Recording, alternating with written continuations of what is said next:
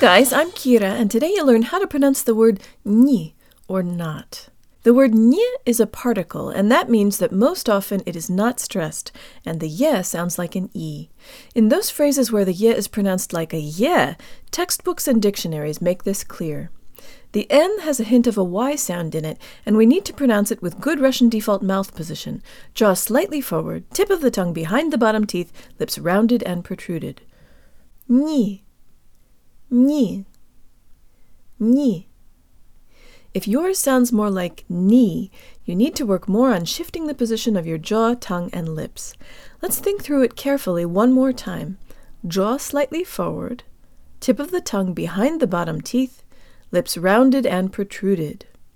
Ni. Ni.